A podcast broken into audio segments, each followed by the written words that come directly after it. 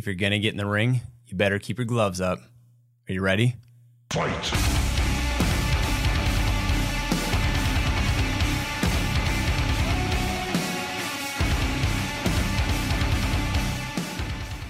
With such positive feedback on my last boxing analogy, I'm going to lay another one out there because it's been on my mind. But before I do, I've got a couple plugs I need to make. This time I'll try and keep it a little bit shorter.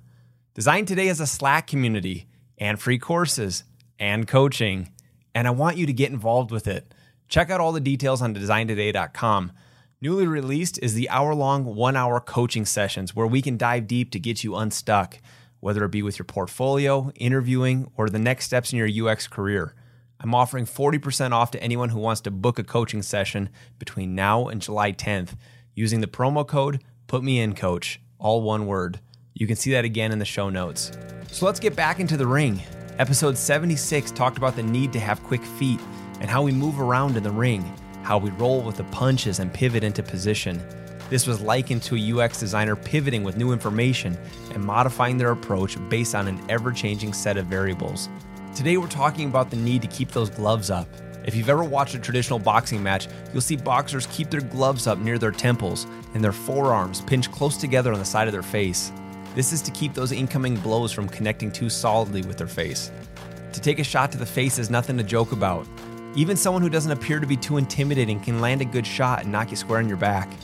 Taking one to the face will throw you off pace, and oftentimes it's hard for a boxer to bounce back afterwards. Mike Tyson famously said, and it's one of my all time favorite quotes everyone's got a plan till they get punched in the mouth.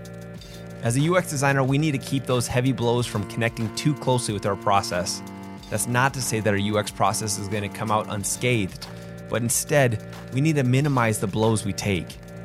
In this analogy, I want you to consider that a few of those incoming punches are unintentional biases that creep into our project. The different types of biases are limitless, in fact, in preparing for this rant, I tried to research all the different types, and I failed to do so. A source doesn't exist. There are biases that can creep up in all different parts of your process in data collection, data analysis, data interpretation, and other types of research or respondent situations. Today, for the sake of time and popularity, I want to address two different biases that I see creep into UX projects. The first is confirmation bias. What is confirmation bias? when an individual forms a hypothesis or belief in their mind and uses respondents' information to confirm that belief. Now, what does that look like? Well, let's first break out of the UX world. We live in a day and age where information is found in excess across the internet. World renowned scientists can have just as much of a platform as your local Subway sandwich artist. All it takes is a social media account or a blog site, and you can publish something of your own opinion. Now, when the next person comes along, they might completely agree or disagree with your opinion. But for those who do agree, they've now found you and placed you as a source of truth for what they want to believe. To be more specific, if you wanted to believe in Bigfoot, you could find enough evidence to support that. If you wanted to argue his existence, there's more than enough places where you could find that research as well. In UX, this might look like someone who's dead set on a certain feature doing a certain thing or looking a certain way. Upon conducting your research, you interpret the data to prove your hypothesis is right, all while ignoring the pieces of data that say the opposite. In other words, you wanted to be right, and you found a way to prove you're right. This is confirmation bias. And if you take a right hook to the face with some confirmation bias, your process is to be a little bit wobbly unless you can get it back on track. Another type of bias I want to look at is survivorship bias. I grew intrigued with this type of bias upon hearing a true story from World War II. And instead of trying to describe survivorship bias myself, I thought I'd share the story instead. This little bit is to come straight from Wikipedia, and they're not my words. During World War II, the statistician Abraham Wald took survivorship bias into his calculations when considering how to minimize bomber losses to enemy fire.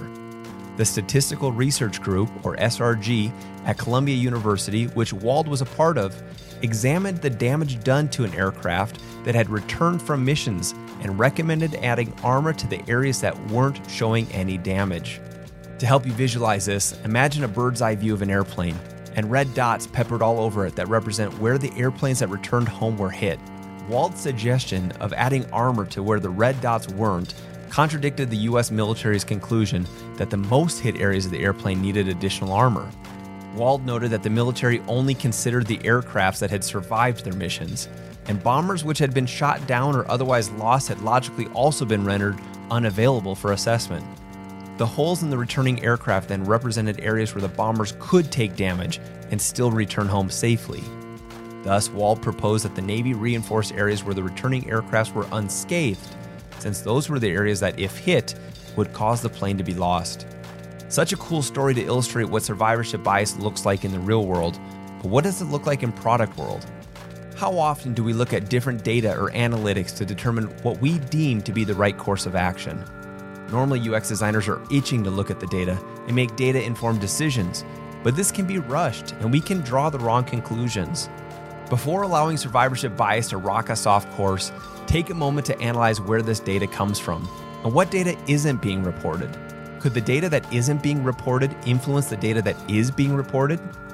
And would knowing that change your conclusions? As I stated at the beginning, there are all different types of biases that could smack you in the face during a project. Be aware of the potential incoming punches. Stay light on your feet, keep your gloves up, and keep working at it. If you enjoyed this episode, please share it with someone. Share it with a friend or a coworker. Subscribe, leave a review. Anything you can do to show your support is deeply appreciated. See you next week.